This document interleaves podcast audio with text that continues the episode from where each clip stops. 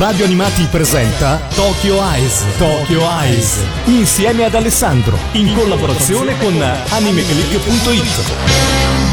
Amici di Radio Animati, è veramente un piacere ritrovarsi anche in questo 2019 con voi. Io sono Alessandro Falciatore, il direttore editoriale di Anime Click e pure per questa nuova annata condurrò la rubrica Tokyo Eyes che ha il compito, esattamente come faccio su Anime Click, di parlare di eh, anime, manga e cultura giapponese. Quindi cercheremo con la macchina del tempo di farvi conoscere quella che è la più recente produzione eh, giapponese per quanto riguarda ogni forma di intrattenimento, però non eh, dimenticheremo anche la cultura che d'altronde fa parte stessa di eh, queste forme di intrattenimento, l'abbiamo spiegato più volte.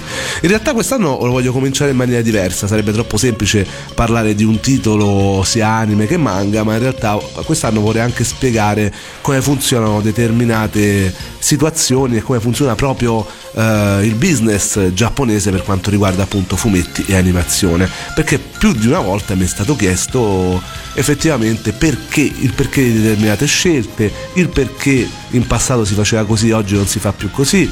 Eh, molte volte si va sulla facile nostalgia dicendo una volta era meglio. Non è proprio così, i tempi sono cambiati, cambiano in tutte le cose e eh, oggi vorrei cominciare a parlare appunto di un argomento che riguarda appunto l'animazione giapponese e soprattutto eh, quella domanda che mi fanno spessissimo perché in passato eh, c'erano tanti episodi, quindi un anime andava avanti davvero per 40, 50, 60, 100 puntate, qualcuno ancora adesso, One Piece, ma ovviamente è cominciato eh, 15 anni fa. E invece adesso, anzi 20 anni fa, perché quest'anno si celebra il ventennale della serie anime di One Piece, quindi diciamo sì, eh, le puntate di oggi riguardano più il passato che, eh, che una produzione odierna perché appunto le produzioni odierne invece mh, mm, fanno poche puntate, 12 puntate, 13 puntate, i famosi cure di cui spiegherò eh, l'esistenza più tardi. Guardando ai decenni passati, infatti pare che venissero realizzate davvero meno anime, ma che in compenso questi godessero di una durata di trasmissione maggiore, spesso appunto portata a oltre 50 o anche i 100 episodi. Cos'è che ha spinto i produttori a passare al sistema attuale, con serie per la maggior parte composta di 12 o 24 puntate? Il modo di finanziare gli anime oggi, nell'era delle serie televisive di fascia notturna, è molto cambiato rispetto alle scorse decadi. Generalmente, per far sì che una serie anime venga prodotta, è opportuno che almeno quattro associazioni, ognuna delle quali con un ruolo differente, vengano ad un punto di incontro. Innanzitutto c'è chi si occupa della pianificazione dello show, lo traina e ne fa da produttore, solitamente anche chi ne ingaggia lo studio di animazione. Serve poi un network televisivo e infine è necessario uno sponsor primario. Ovviamente molte altre compagnie sono coinvolte, ma in termini di essenzialità queste quattro compongono il nucleo della produzione. Anteriormente al boom degli anime in notturna, esse funzionavano come enti separati di medesima affidabilità. La società di progettazione decideva cosa adattare o creare proprio da zero e si metteva alla ricerca di uno sponsor. Quest'ultimo procurava i fondi in cambio di spazi pubblicitari. Lo studio di animazione realizzava poi lo show e l'emittente TV lo mandava in onda. Per decenni è così che sono stati gestiti i segmenti televisivi dedicati all'animazione, in Giappone almeno. E quando la cosa funzionava dava davvero grandi frutti. Se il programma era un successo, stimolava la vendita di giochi, modellini e giocattoli, e gli sponsor molto spesso erano appunto marchi di giocattoli. Finché si vendeva, lo sponsor era soddisfatto e continuava a sborsare denaro per realizzare lo show, che in tal modo andava avanti ancora, ancora e ancora. Questo processo si ripeteva finché le vendite non si arenavano o a meno che non si finisse completamente a corto di materiale da animare, cosa che si cercava di prevenire quanto più a lungo possibile. Tanti anime erano programmati per un numero finito di episodi, di solito 26, ma molti di più erano pensati per proseguire a tempo indeterminato. Uno di questi è stato sicuramente Dragon Ball. Dragon Ball è stato diciamo una macchina da soldi e lo è ancora oggi, quindi è un esempio proprio eclatante di un titolo che davvero è stato creato piace, ma soprattutto vende davvero tanto. Eh, una serie che eh, nel 1986 ha ovviamente visto la sua prima incarnazione ancora oggi con Dragon Ball Super, addirittura con un film al cinema che andrà anche nei cinema italiani, sempre dedicato a Dragon Ball Super, continua ancora oggi a essere veramente un titolo che vende e che fa parlare di sé tantissimo, nonostante poi alla fine sia veramente molto semplice, ne abbiamo parlato anche una puntata, due puntate ad hoc eh, proprio qua a Tokyo Ice e potete recuperare queste due puntate eh, direttamente sul nostro canale YouTube. Dicevo, eh, tuttavia, avendo anche una trama molto semplice, uno shonen davvero molto molto semplice, ma che piace ai personaggi che comunque vendono. Ancora adesso vado agli store della Jump eh, a Tokyo e ovviamente la parte riguardante Dragon Ball è davvero sempre molto molto ben fornita. Noi adesso appunto facciamo un piccolo stacco musicale, come sempre abbiamo fatto in questa rubrica per eh, conoscere anche la parte musicale giapponese di questi anime e ci andiamo ad ascoltare proprio quella che è la prima opening storica di Dragon Ball eh, del 1986 cantata da Hiroki Takahashi.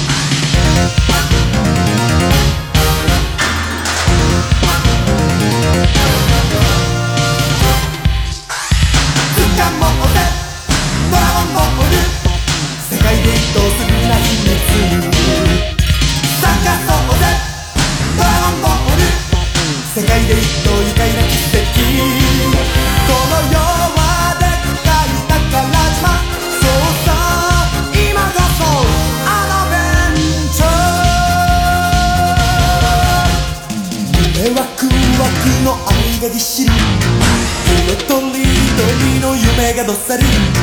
この世のどこかで光ってる。そいつに手に行こうぜボーイ妖怪変でもぶっ飛ばし。雲のマシンで今日も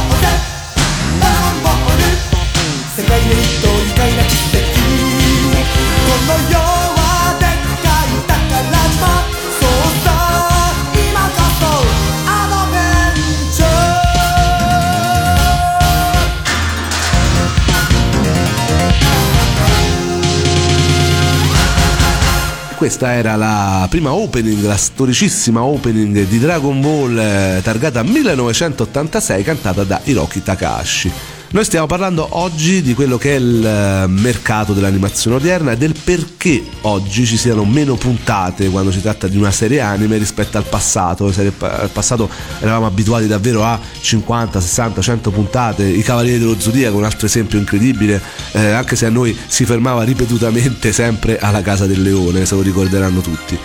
Il problema è che non sempre appunto le cose riuscivano bene.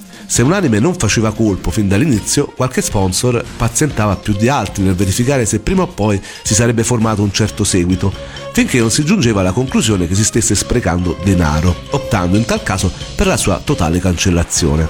Tuttavia, i lunghi tempi di produzione imponevano la lavorazione anticipata di episodi che avrebbero coperto settimane, magari mesi di programmazione. Alcuni erano praticamente già completi. Bloccare la produzione di un anime è come provare a fermare un treno merci, ovvero richiede tempo. Se l'opera era un flop, all'interruzione delle attività corrispondeva uno spreco ancora maggiore, poiché andava a intaccare seriamente la disponibilità di fondi da destinarsi ad altri lavori. A meno che non si avesse tra le mani un'improponibile schifezza, era più sensato portare a termine gli episodi invece di cestinarli prima del completamento. Sarebbero pur sempre esistiti dei fan disposti ad acquistare in home video i, le videocassette dell'epoca. Talvolta le puntate conclusive erano rilasciate in formato OAV, Original Anime Video, in un secondo tempo.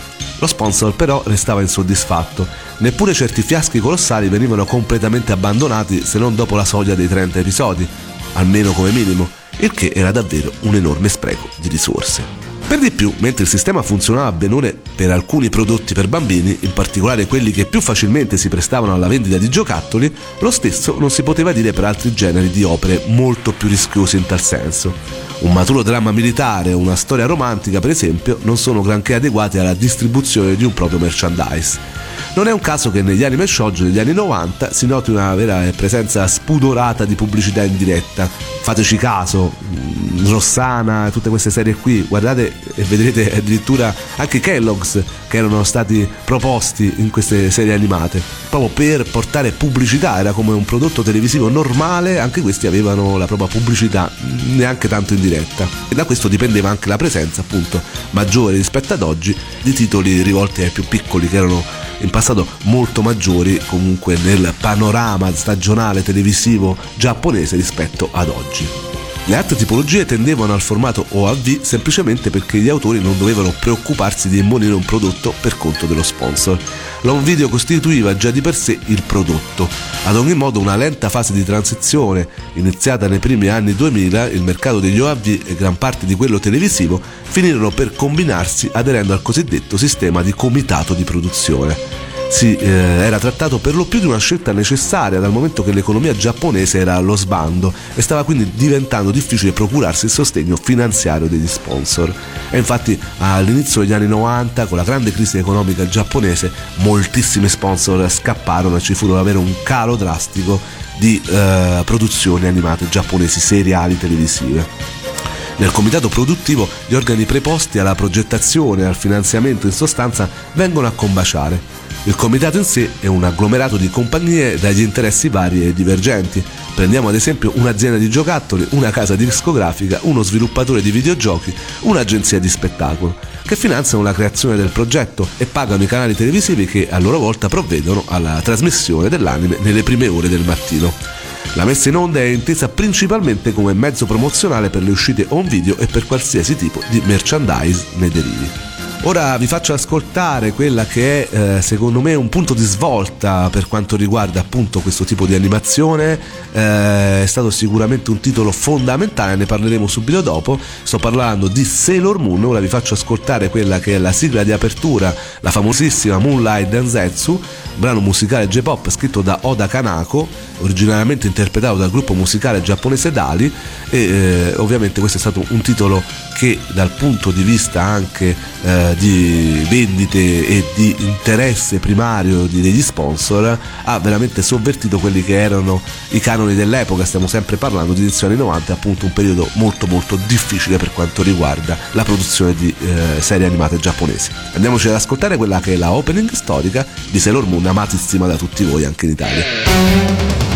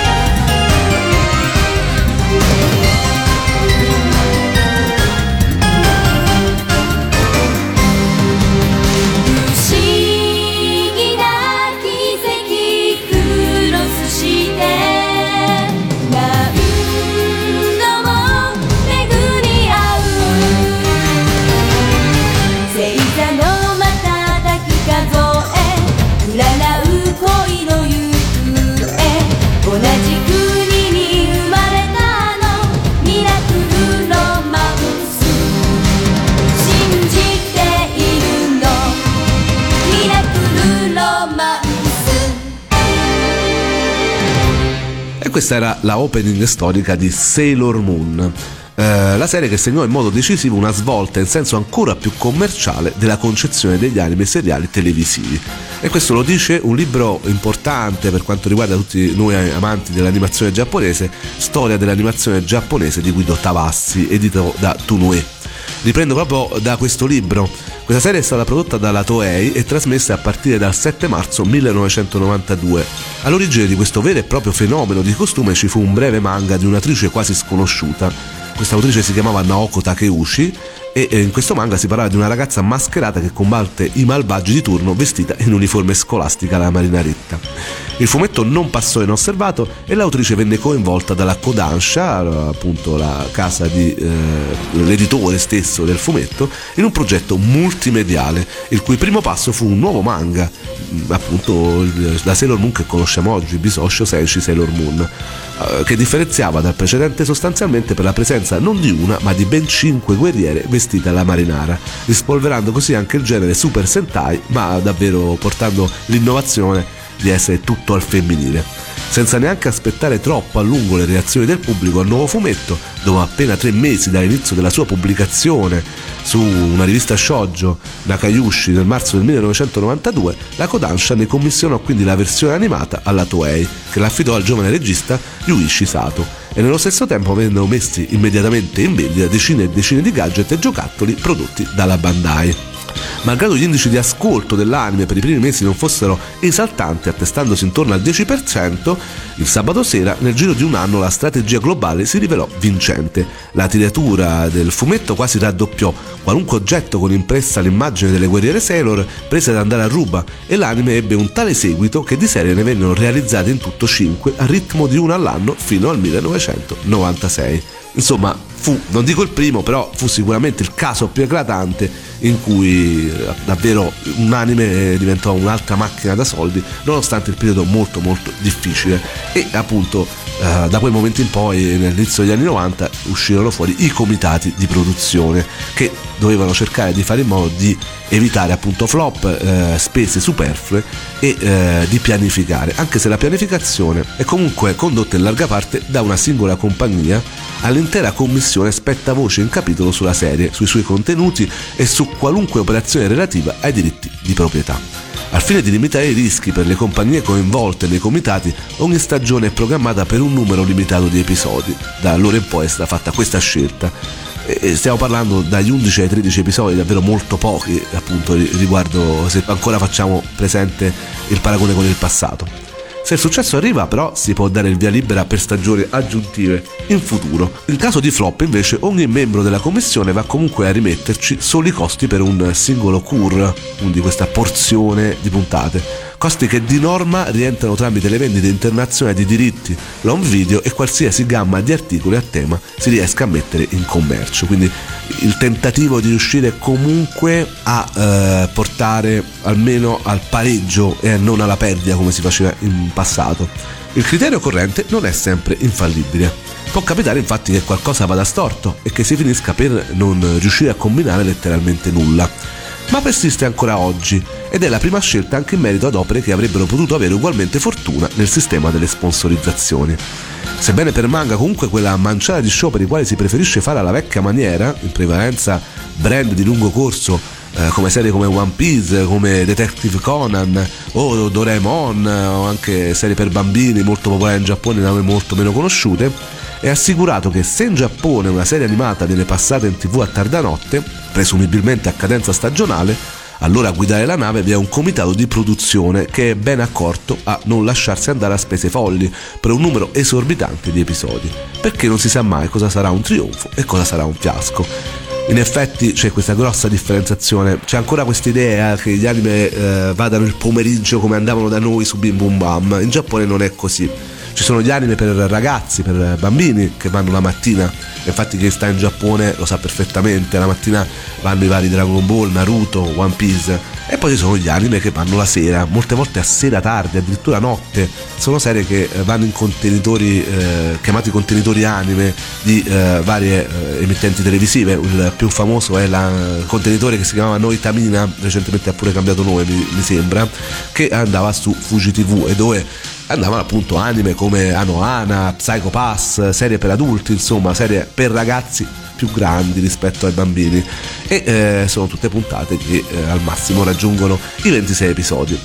Quello che vi ho raccontato oggi ovviamente è un discorso molto molto ristretto, ci sono tante tante variabili, eh, si cerca sempre più di risparmiare, ci sono sempre più problemi per quanto riguarda l'animazione giapponese perché soprattutto con l'ingresso di portali streaming importanti come Netflix e quindi richiesta sempre più di titoli giapponesi, c'è sempre comunque un ingranaggio che sta continuando a muoversi, ma che comunque continua ad avere sempre meno animatori e quindi c'è sempre più un uh, rivolgersi al, uh, ai subappalti in Corea, in Cina, sempre più uh, a scapito della qualità di queste serie. C'è sempre più computer grafica per cercare di accorciare i tempi perché gli staff eh, hanno veramente molto lavoro e comunque si va sempre molto a risparmio e quindi molte volte troviamo computer grafica come è successo anche un po' a Casaccio, mm, tanto ha fatto discutere per esempio Attacco dei Giganti, una serie importante, eh, i tempi però erano veloci per quanto riguardava la realizzazione di questo anime, il gigante colossale nella seconda stagione è stato fatto in computer grafica in maniera abbastanza grezza e questo si è visto. Insomma, è tutta una questione di business, eh, si cerca comunque di non andare più in perdita come è successo in passato, i grossi successi del passato come Sailor Moon, Dragon Ball non è più l'epoca per questi grandi successi ed è molto difficile che si ripetano. Ci sono brand che vendono molto, il brand quelli legati agli idol, alle idol per esempio, abbiamo visto recentemente un articolo su Anime Click, il franchising legati all'idol, tipo Love Live, ne abbiamo parlato, è un brand che mm, ovviamente cross mediale eh, vende tantissimo a livello di franchise. Eh, però ci sono sempre titoli come One Piece che rimangono inossidabili, d'altronde lo ha detto anche Oda recentemente alla Jump Fest, la festa di Shonen Jump che si tiene ogni anno a Tokyo a fine anno, Oda, il realizzatore del manga, il mangaka che ha creato questo mito di One Piece, eh, ha mandato un suo messaggio, ha detto quali altre serie televisive durano vent'anni, in effetti eh, solo One Piece e poche altre. Oggi comunque si tende più a ragionare attraverso questi cur, eh, soprattutto anche perché servono soldi. Molte volte si vogliono fare già 26 puntate dall'inizio, però si differenzia la produzione in 12 puntate poi uno stacco di anche 3, 4, 5 mesi in cui escono i prodotti a un video che in Giappone costano tanto, vengono venduti e eh, si hanno i soldi per poter fare la seconda parte dell'anime che appunto va, eh, sempre prima stagione magari ma va in onda con questo secondo cur di 12-13 puntate mh, mm, anche a distanza di 3-4 mesi dalla fine delle altre 12 è difficile da spiegare perché molti pensano che eh, è solo un cartone animato, ma in realtà c'è un'azienda dietro, ci sono fior fior di grossi nomi come Bandai, Sony, come anche aziende di videogiochi. Ed è appunto con eh, l'ultima canzone di oggi, eh, voglio parlare di un fenomeno come Zombieland Saga che non è un, nato da un manga, è un anime, nato come anime, prodotto da un'azienda di videogiochi molto famosa, d'altronde sponsorizza anche la Juventus, la Sai Games poi un'azienda che si occupa di musica, appunto ha curato le musiche di questa serie molto spassosa, la Avex Pictures, e poi lo studio Mappa che lo ha prodotto fisicamente. È un progetto televisivo originale di 12 episodi, realizzato appunto dallo studio Mappa, dicevamo, e diretto da Museishi Sakai, che eh, tornando a bomba su Sailor Moon è colui che ha diretto l'ultima incarnazione, appunto Crystal, eh, per quanto riguarda Sailor Moon. Questa serie è iniziata il 4 ottobre 2018, si è conclusa alla fine dell'anno scorso e devo dire è una serie che mi è veramente piaciuta tantissimo. È composto da 12 puntate, appunto c'è dietro comunque tutto un lavoro da parte di un comitato di produzione fatto da un'azienda di videogiochi, da un'azienda musicale e da uno studio di produzione come lo studio Mappa che ultimamente si è fatto conoscere parecchio ha venduto nonostante sia un prodotto davvero molto originale. Stiamo parlando di Idol Zombie, è praticamente una parodia anche un dito puntato sul mondo delle idol giapponesi, molto molto carino, simpatico, eh, però alcune volte graffiante e però avvenuto a livello un video, quindi sicuramente ecco in questo caso eh, stiamo parlando proprio di un prodotto recentissimo finito alla fine dell'anno scorso, pochi giorni fa praticamente, un prodotto che eh, nonostante fosse particolare, nonostante avesse poche veramente star dal punto di vista, perché contano anche quello dal punto di vista di doppiatori, anche se aveva una superstar come Mamoru Miano a fare l'impresario di questo gruppo di zombie davvero molto particolare, una serie che davvero vi consiglio caldamente di guardare perché è molto simpatica, anche se non mi piacciono le idol. Ecco, è riuscita a vendere, è stata una delle serie più vendute dell'ultimo periodo per quanto riguarda l'uscita di un video giapponesi. Io spero di avervi chiarito eh, anzi schiarito qualche idea per quanto riguarda il discorso e la domanda che mi fanno spesso perché eh, le serie anime odierne hanno poche puntate rispetto al passato. Eh, se avete altre domande venitemi a fare direttamente su Anime Click o scrivete a Radio Animati. Io cercherò anche quest'anno di portare anche questa novità cercare di farvi capire un po' più come girano certe cose perché veramente magari si guarda il cartone animato non si capisce bene tutto il mondo che ci sta dietro. È veramente un universo eh, a parte un business. D'altronde è uno dei principali business giapponesi e bisogna concepirlo anche da questo punto di vista. Noi adesso ci salutiamo vi do appuntamento per eh, questa e le prossime puntate di Tokyo Ice. Per sapere tutta la programmazione andate sul sito di Radio Animati www.radioanimati.it alla voce programmazione eh, ovviamente c'è anche l'app, ci potete seguire anche lì, è un'app che funziona benissimo, io la uso spessissimo per sentire appunto radio animati in giro, quando sto in giro per i fatti miei, anche perché mi piace sentire le sigle sia giapponesi che ovviamente quelle italiane, sono un grande appassionato, in primis sono un fan di radio animati, quindi a maggior ragione non soltanto per seguire Tokyo Heights, ma proprio per seguire radio animati, ascoltateci sia a livello di PC sia a livello di app. Per quanto riguarda invece me e Anime Click, seguiteci appunto sul sito, venite a commentare, noi cerchiamo sempre di fare articoli che possano spiegare eh, come funziona il mondo dell'animazione e del manga giapponese www.animeclick.it vi aspettiamo lì e eh, scriveteci ovviamente scrivete anche a me su Facebook su Animeclick sul nostro sito Ora ci salutiamo, ho parlato anche troppo, eh, ci salutiamo con la sigla di apertura di questo Zombieland Saga, questa serie del 2018, che per me è stata una piccola rivelazione. La canzone si chiama Adabana Necromancy e con questo io vi saluto e vi auguro davvero una grandissima annata per quanto riguarda l'animazione e il fumetto giapponese. Alla prossima!